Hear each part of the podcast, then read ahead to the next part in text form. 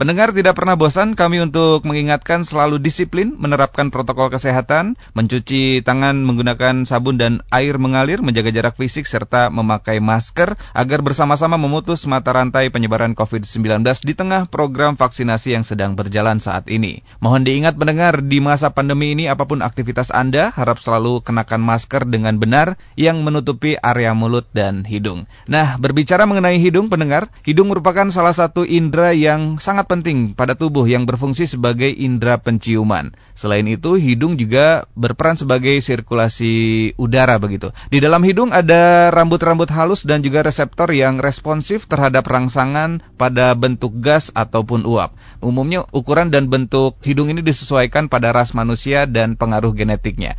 Tetapi saat ini kita bukan akan berbagi informasi mengenai ukuran hidung, tapi melainkan akan membahas salah satu gangguan kesehatan di area sekitar hidung yaitu mengenal tumor rongga sinus dan hidung. Karena saat ini kami sudah bergabung melalui sambungan telepon bersama Dr. Dr. Yusi Afriani Dewi MKes, SPTHT KLK FICS dari Divisi Onkologi Bedah Kepala Leher Departemen THTKL RSUP Dr. Hasan Sadikin Bandung. Apa kabar, dokter? Iya, baik-baik saja. Baik-baik saja, Alhamdulillah. Dok sudah berkegiatan, dok? Oh, tidak pernah putus berkegiatan. Alhamdulillah. dok, di tengah kesibukan dan juga agenda setiap hari begitu, dok. Ada hobi khusus tidak yang memang sering kali dilakukan ketika melepas penat begitu, dok? Oh, mm-hmm. hobi sebetulnya saya nggak punya hobi khusus. Biasanya kan jalan-jalan ya. Tetapi sekarang dalam masa pandemi ini saya yeah. jadi ikut-ikutan nonton Hmm. Drakor tuh. Oh gitu. sudah hatam yang yang terbaru sudah hatam, dokter. Nah, kalau saya hobinya yeah. inginnya nontonnya yang udah selesai saja, jadi nggak penasaran. Oh, jadi jadi nggak perlu nunggu begitu ya, dok ya? Iya. Baik, terima kasih. Uh, dokter sudah divaksin, dok? Alhamdulillah sudah untuk vaksin pertama nanti yang kedua di awal Februari. Oh baik, alhamdulillah. ada ada efek samping yang dirasakan sebelumnya dokter? Efek samping sebetulnya tidak ada ya hanya hmm. pada saat setelah vaksin itu memang terasa mengantuk saja. Hmm. Yang lain-lain sih tidak ada. Baik, tidurnya jadi nyenyak begitu ya dok ya? Jadi nyenyak, mungkin karena ini ya enak gitu. Hmm. jadi semangat. Setelah divaksin punya harapan baru jadi enak tidur. Amin.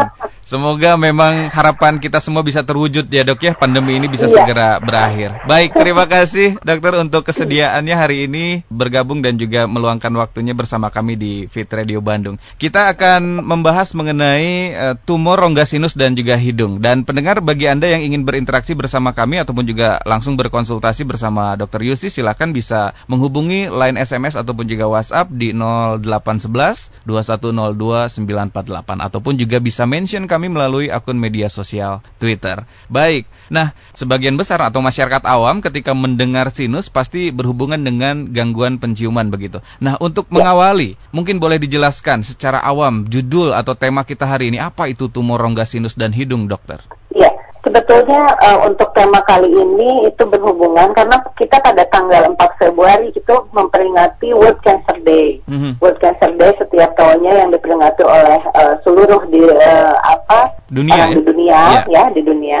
Tetapi memang untuk tahun ini kegiatannya agak sulit. Biasanya kita mengadakan kegiatan besar, ya. Mm-hmm. Tetapi karena pandemi, jadi biasa kegiatan online. Jadi yeah. khusus untuk tema kali ini memang mengenai tumor ganas di daerah sinus, mm. rongga sinus dan hidung. Jadi kita mm.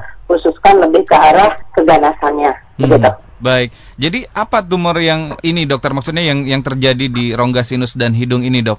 Ya. Hmm. Jadi keganasan di daerah hidung maupun sinus, sinus itu kan uh, ada empat di kita ya, ada sinus maksilaris yang paling besar yang di pipi, yang orang-orang suka mengeluhkan sinusitis ya, hmm. ya, sering sekali ada sinus yang lainnya, sphenoid, ethmoid ya, hmm. uh, itu di dan frontalis ya itu kecil-kecil dan frontalis agak besar memang di daerah dahi. Hmm. Tetapi untuk keganasan ini biasanya memang sering kali terjadi di hidung dan sinus. Biasanya paling banyak memang di sinus maksilaris yang paling besar. Mm-hmm. Nah itu adalah tumor ganas, keganasan yang bila kita biarkan itu makin lama akan makin bertambah besar mm-hmm. dan biasanya uh, pasien itu datang ke kita dengan keluhan seperti hidung tersumbat ya, mm, yeah. ataupun keluhan-keluhan seperti gejala sinusitis itu untuk keluhan di awal. Tetapi mm. bila keluhan-keluhannya berlanjut tidak diobati ataupun diterapi itu yeah. bisa terjadi uh, seperti pembengkakan gitu, pembengkakan di hidung ataupun di pipi. Jadi wajahnya itu tidak simetris. Kemudian bisa terjadi mimisan ya, mm-hmm. yang tidak terlalu banyak biasanya, mm-hmm. uh, tetapi sering gitu kan. Dan terutama karena memang tersumbat hidung dan sinusnya, biasanya nyeri kepala. Hmm. Gitu, karena aliran udaranya tidak lancar ya, drainasenya tidak lancar, jadi hmm. biasanya nyeri kepala. Baik, itu berarti gejala begitu ya, uh, dok, yang dijelaskan oleh dokter barusan dok ya. Iya. Nah, ya, ya, yang menjadi faktor penyebabnya apa dok itu?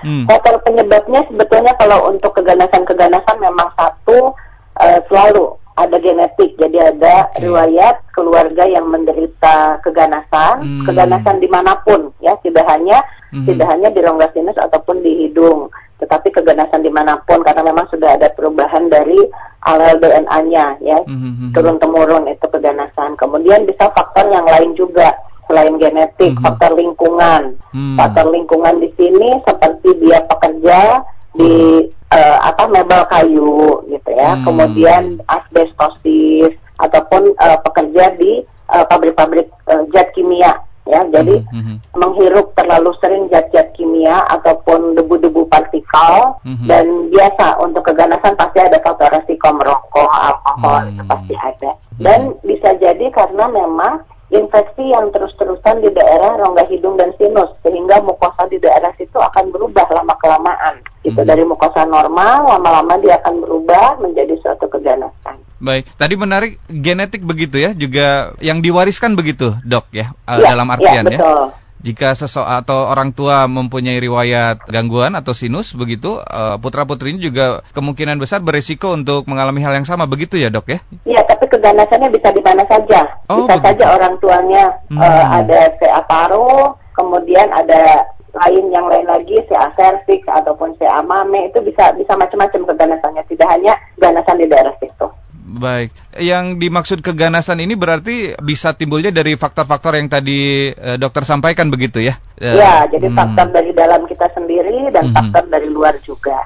Baik, pendengar Anda bisa bergabung bersama kami silahkan jika memang ada permasalahan yang ingin dikonsultasikan ataupun mengalami gangguan kesehatan yang ingin dikonsultasikan langsung bersama Dr. Yusi, SMS ataupun juga WhatsApp kami nomornya di 0811 2102948 ataupun juga bisa mention dan direct message melalui akun media sosial Twitter. Baik dokter kita berlanjut. Istilah tumor ini yang kalau kita tarik lagi ke tema bahasan, istilah tumor ini ada yang jinak, ada yang ganas begitu dokter. Nah, ya. bagaimana Bagaimana dengan tumor rongga sinus dan hidung? Apakah juga terbagi menjadi beberapa jenis gitu atau seperti apa dok penjelasannya?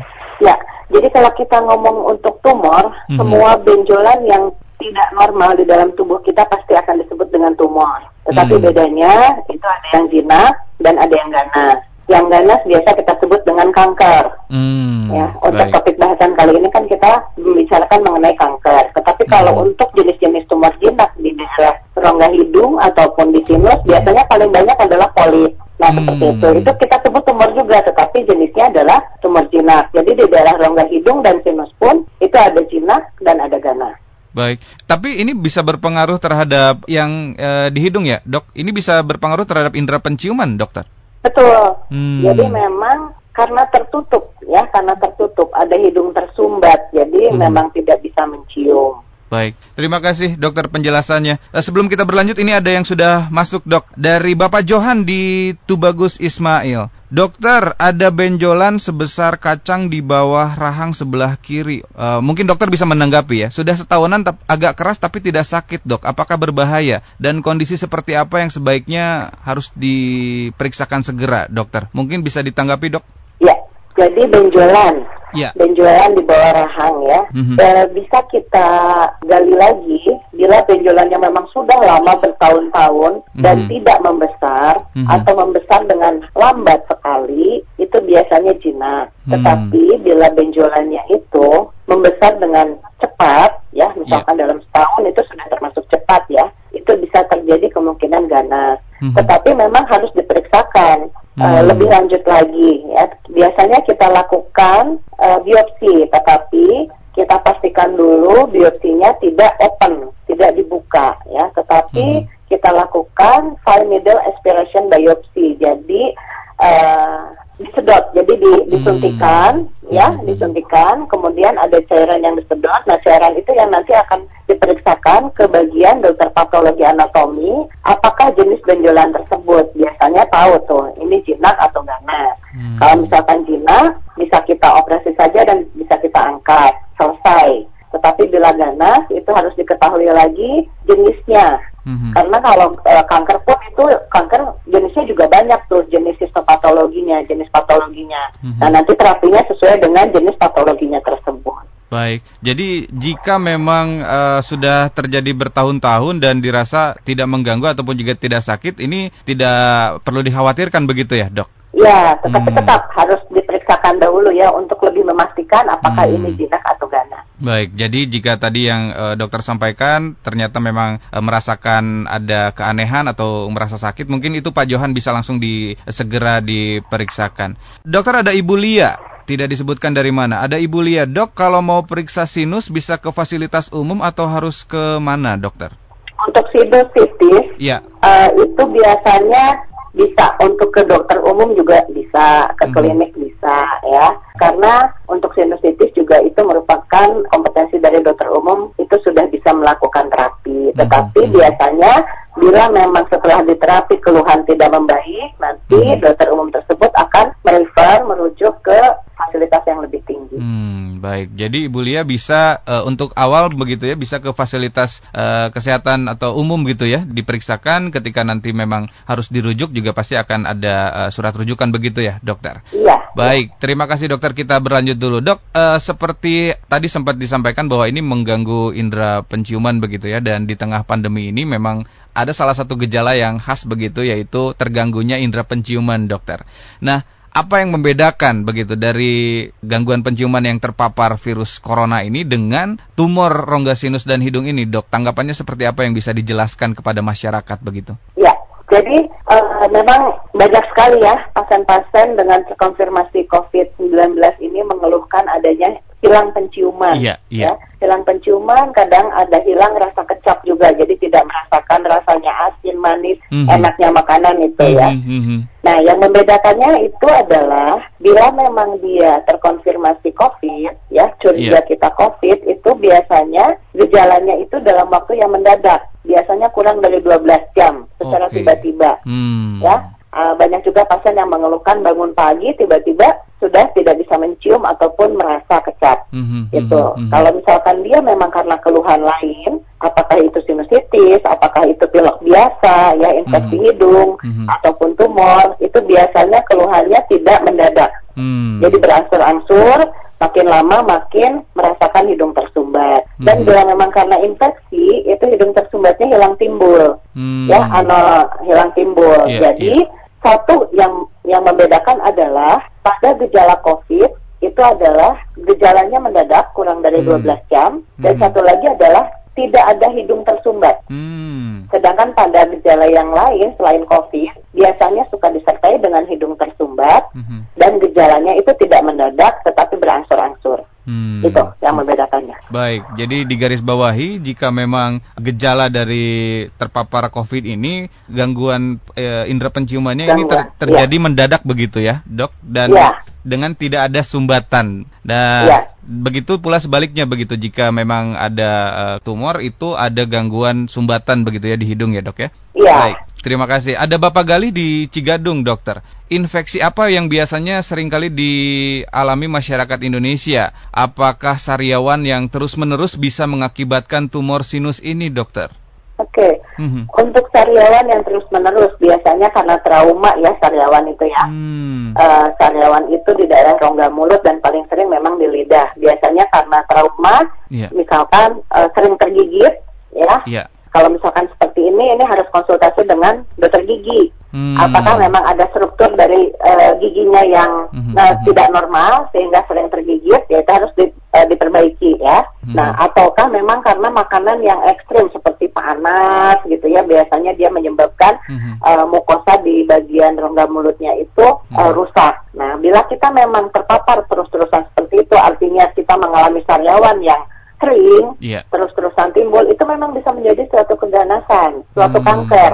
Tetapi bukan kanker di daerah hidung ataupun sinus, tetapi di daerah rongga mulut. Hmm. Apakah kanker di lidah ataukah kanker di rongga mulut yang lainnya. Hmm. Begitu. Baik, terima kasih penjelasannya. Memang ini bisa menjadi risiko juga ya, Dok, tapi memang bukan di sinus atau di hidung begitu ya, Dokter. Nah, ya. Baik, untuk yang sinus ini bisa disebabkan oleh alergi kah, Dok?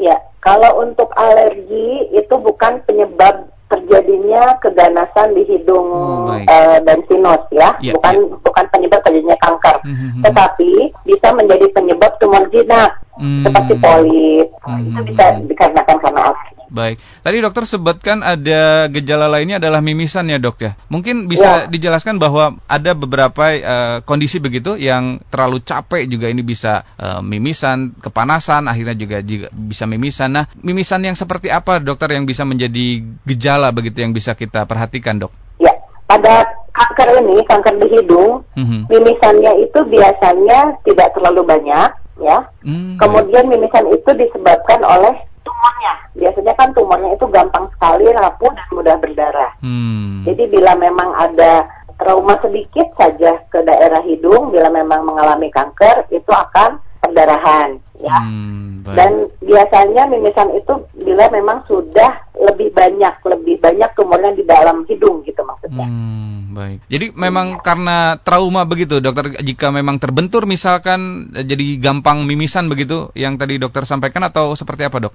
Ya, Hmm. Jadi bila memang uh, dia punya kanker di daerah hidung, hmm, hmm, hmm. mimisan itu akan terjadi bila terjadi pelepasan dari tumor, hmm. gitu ya. Karena tumornya itu dia sangat rapuh dan mudah berdarah, hmm. misalkan bila kita ngupil, gitu hmm. kan, ataupun yeah. memang terbentur bisa trauma. Jadi ada pelepasan dari si tumornya, lepas sedikit-sedikit itu itu bisa menyebabkan mimisan. Baik, dokter terima kasih penjelasannya. Ada Bapak Yudi di Cigadung, eh, mohon maaf, di Cipadung baru bergabung. Hal apa yang menjadikan tumor ini bisa menjadi kanker, dokter? Apa ada hubungannya dengan gaya hidup dan kebersihan diri? Ya, tadi faktor penyebab terjadinya kanker ini tadi sudah dijelaskan ya, beberapa. Yeah, yeah. Ya, saya ulangi lagi tadi genetik, ya mm -hmm. dari dalam dan dari luar diri kita dari dalam memang adalah genetik, dari luar adalah faktor lingkungan tadi ya. Tetapi biasanya tumor di daerah sinus dan hidung tidak e, berhubungan dengan diet, tidak berhubungan dengan makanan. Hmm, baik. Ya, jadi hanya berhubungan dengan faktor-faktor teriritasi oleh zat-zat kimia. Baik, dengan kebersihan diri ataupun juga untuk para pekerja berarti ada cara untuk e, menjaganya begitu atau tindakan preventifnya harus seperti apa, Dok? Apakah dengan sekarang ada penggunaan masker begitu dokter? Apakah juga menjadi salah satu pencegahan yang bisa dilakukan dok? Betul sekali. Hmm. Jadi penggunaan masker itu sangat penting ya. Hmm. Tidak hanya selama pandemi ini juga ya. Dan saya rasa juga nanti seterusnya kita akan selalu menggunakan masker ya. Hmm. hmm, hmm Seperti hmm. itu.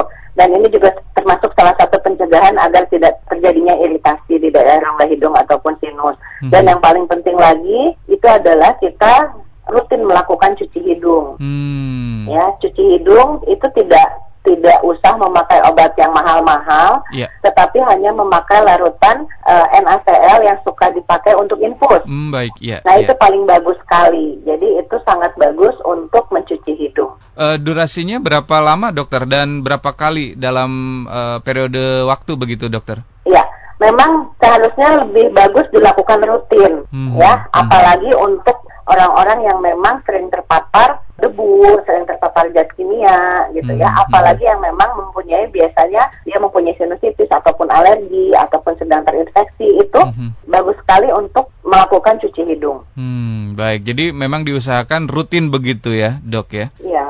Baik, terima kasih. Ada juga Ibu Dora di Parongpong, Dokter. Dok, mohon dijelaskan perbedaannya sinus dengan polip itu seperti apa dan apakah gejalanya sama?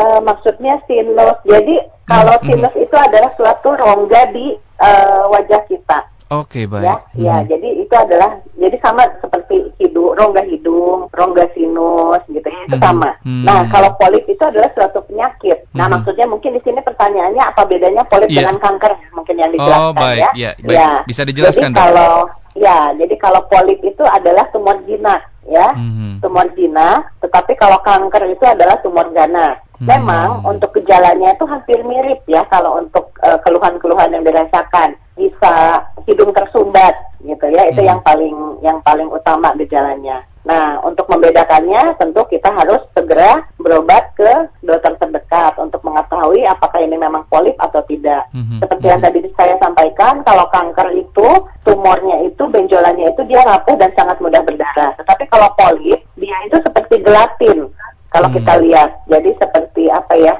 Ya warna gelatin gitu, Iya, iya, bening-bening bening gitu ya. ya. Hmm, Iya, hmm, seperti hmm, itu. Baik. Kalau bisa dilihat berarti warnanya seperti itu ya, Dok ya. Ya. Baik, baik. Karena kita juga suka sebut ini masanya gelatinous gitu ya. Oke. Jadi memang seperti gelatin. Hmm, Baik, dok. Biasanya berapa lama? Maksud kami bisa menjadi keganasan ini dalam rentang waktu berapa lama, dok? Jika memang dari awal eh, anggaplah tidak tidak terlalu diperhatikan begitu, dokter, sampai akhirnya terjadi keganasan, dok. Kalau untuk menjadikan itu suatu keganasan itu Hmm. memang tidak dalam waktu yang singkat Hmm, ya. ya. Biasanya dari mulai normal sampai menjadi keganasan itu bisa sampai 10 tahun baru Hmm. terjadi keganasan. Kenapa Hmm. bisa terjadi keganasan? Hmm. Karena itu dia terpapar iritasi yang terus-menerus. Selama 10 tahun kurang lebih begitu ya, Ya, dok tetapi ya. memang sudah timbul, ya, Mhm. sudah timbul suatu kanker di daerah hidung dan sinus paranasal itu memang cepat, Hmm. ya, bisa eh, hanya enam bulan saja, misalkan dia sudah besar, gitu ya. Mhm. Baik, terima kasih dokter. Ada lagi yang baru masuk dokter dari eh, 081245 sekian sekian. Tidak disebutkan namanya. Dok, apakah dari gangguan penciuman ini juga bisa mengakibatkan ke bau mulut? Iya. Mhm. Kalau untuk gangguan penciuman itu tidak menyebabkan bau mulut, ya. Hmm. Biasanya bau mulut disebabkan oleh penyakit lain. Mhm. Penyakit lain di sini biasanya yang paling banyak adalah memang kerusakan gigi. Hmm, Jadi banyak gigi yang baik. rusak, banyak yang bolong Hmm, ya ataupun hmm. hanya sisa akar-akar gigi, gigi terinfeksi Hmm, itu yang hmm. pertama. Yang kedua juga bisa disebabkan dengan yang kita sebut dengan gastroesophageal reflux disease. Apa itu dok? Jadi yang eh, isi dari lambung itu dia sering naik ke atas Hmm, gitu ya. Baik. Jadi asam-asam lambung itu naik naik ke atas. Nah, itu juga bisa menyebabkan bau mulut. Hmm, baik. Jadi kalau dari polip ini tidak begitu ya, Dok ya? Tidak meng- mengakibatkan bau mulut. Baik. Beberapa info dari rekan-rekan yang eh, mengalami sinus, katanya ada seperti lendir dan bau begitu, Dok, di daerah hidung. Ini apakah memang hanya seseorang itu yang merasakan atau orang lain pun juga bisa mencium aroma itu, Dok? Ya, ini untuk gejala sinusitis ya. Memang Mhm. biasanya bila sinus itu kan sebetulnya rongganya kosong. Hmm. Ya, isinya memang hanya untuk aliran-aliran udara. Oke, baik. Tetapi bila memang sudah ada sesuatu di situ Mhm, ya, mhm. misalkan infeksi nih sinusitis. Hmm, hmm, hmm, hmm. Biasanya dia ada cairan, Hmm. cairan di dalam sinus. Mhm. Nah, bila memang cairannya banyak sekali dan biasanya infeksinya sangat berat, itu memang bisa menyebabkan bau di daerah hidung. Hmm. Dan kadang memang sampai tercium oleh orang lain. Ya, Hmm. tetapi pada awalnya sih hanya oleh kita sendiri. Baik, baik. Jadi memang penyakitnya sinusitis begitu ya, Dok, namanya ya? Atau ah, Iya, itu sinusitis. sinusitis ya begitu ya? Organnya sinus begitu namanya. Ini suka ketukar nih, Dok. suka suka ketukar-ketukar. Jadi kan kadang Pokoknya kalau ada Mhm, mhm. ada infeksi itu pasti tambahannya itis-itis Oh gitu. Kalau iya. baik, baik. Baik, terima kasih informasinya dokter. Jadi kan kalau ditanya eh, kenapa ini punya sinus begitu ya, semua orang punya sinus berarti ya dok ya? Iya, punya. punya ya semua orang. Tapi ketika mengalami gangguan sinus disebutnya sinusitis begitu ya dok ya? Iya. Oke, baik. Terima kasih. Ada Ibu Wulan di Antapani. Ini banyak juga yang bergabung dok. Ini agak menarik nih. Mungkin dokter bisa menanggapi. Dok, apa ada dampak dari seringnya nyabutin bulu hidung? Mungkin bisa ditanggapi dok. Iya, ini banyak sekali ya. Hmm. Yang suka suka seperti ini nyabutin bulu hidung karena memang katanya nggak enak, Nggak gatal enak atau ya. apa pun ya. Seperti apa dok tanggapannya dok? Kalau untuk ini sebetulnya kan bulu hidung itu diciptakan memang ada fungsinya. Hmm. Ya, jadi ada fungsinya dia akan menyaring benda-benda asing masuk ke dalam hidung. Misalkan Hmm. seperti debu gitu ya Hmm, hmm, hmm. dan lain-lainnya. Jadi jangan di buang gitu ya, Hmm. jangan dibuang. Dan apabila kita mencabut, Mhm. itu bisa terjadi infeksi di hidung, Hmm, baik. ya, Iya. bisa terjadi infeksi, bisa terjadi sampai terjadi abses, kita sebut dengan vestibulitis atau banyak lah gitu. Mhm. Nah ini memang bahaya kalau mencabut bulu hidung. Jadi eh, baiknya seperti apa dok? Jika memang kan mungkin untuk estetika begitu ya, untuk menjaga penampilan begitu. Ini baiknya seperti apa? Cukup hanya dengan digunting begitu dokter? Iya, kalau bulu hidungnya sampai keluar digunting bagian luarnya saja. Baik, terima kasih. Jadi seperlunya saja begitu, jangan sampai dicabut begitu ya. Iya. Baik, baik. Eh, dokter tadi menyebutkan bahaya ketika dicabut, mungkin bisa lebih spesifik dok. Apa yang bisa menjadi bahaya yang eh, terjadi begitu ketika bulu hidung dicabutin begitu dok? Ya, itu kan eh, bulu hidung itu nempel di daerah mukosa hidung, ya. Mhm. Nah, itu bi- bila kita memang dicabut, udah satu alatnya memang tidak steril, ya. Hmm. Kemudian ada luka bekas pencabutan di situ. Nah, Mhm. seperti kita tahu bahwa memang rongga hidung itu kan tidak steril juga, ya kan? Hmm. Nah, jadi nanti bila memang banyak kuman-kuman di situ, nanti bisa terjadi abses, bisa terjadi infeksi. Baik, jadi memang alatnya juga khawatir tidak steril begitu ya. Apalagi Iya. jika memang dicabutinnya pakai koin dikempit begitu. Iya. Baik dokter, terima kasih banyak sudah menanggapi interaksi dari pendengar yang sudah bergabung bersama kita hari ini. Dokter, berlanjut sekarang seperti apa? Berarti langkah pencegahan dokter mengenai tema bahasan ataupun tumor rongga sinus dan hidung ini dok yang bisa dilakukan dan menjadi edukasi buat masyarakat dokter. Ya, sebetulnya sama untuk edukasi semua kanker sebetulnya ya. Hmm. Tetap perilaku hidup sehat ya, olahraga yang teratur.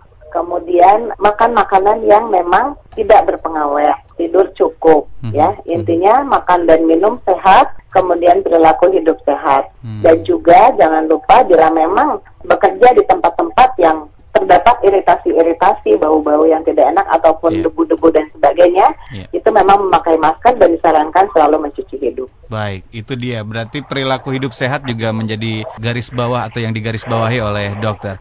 Dok, di tengah pandemi ini program vaksinasi yang sedang berjalan semoga memang menjadi harapan bagi semua orang begitu ya. Dokter ada tanggapan khusus mengenai program ini, Dok, atau vaksinasi yang sedang berjalan ini, Dok? Iya, untuk vaksinasi ini Iya. Saya tekankan kepada masyarakat semua tidak perlu takut karena banyak sekali hoax-hoax yang beredar ya Mhm. dan seperti yang diketahui bahwa hoaxnya juga sangat tidak benar gitu ya Mhm. jadi tidak perlu takut karena saya sudah mengalami sendiri dan sepertinya itu merupakan satu-satunya harapan kita di masa pandemi ini untuk eh, menurunkan Mhm. angka COVID yang makin meningkat ya yang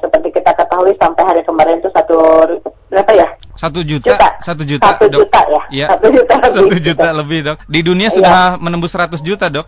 Iya betul. Iya. Dan di kita juga tiap hari merupakan rekor baru. Hari Betul. ini rekor, besok rekor gitu Iya, ya. iya, Ya. betul, Jadi dokter. tidak perlu takut, tidak perlu takut untuk melakukan vaksinasi karena semuanya aman dan bila memang ada efek samping yang terjadi semuanya itu ringan. Hmm. Hanya gejala-gejala terlokalisir saja Mhm. seperti vaksinasi pada umumnya. Pegal di daerah tangan yang tervaksin Mhm. ataupun memang sekarang ditemukan setelah vaksin ini banyak eh, apa mengantuk. Iya. Jadi nanti bila memang pada saatnya vaksin, jangan datang sendiri. nanti ada yang mengantar. Saya hanya Iya, iya betul, betul. Barangkali ketiduran di jalan ya, Dok. Iya. baik, baik, ya.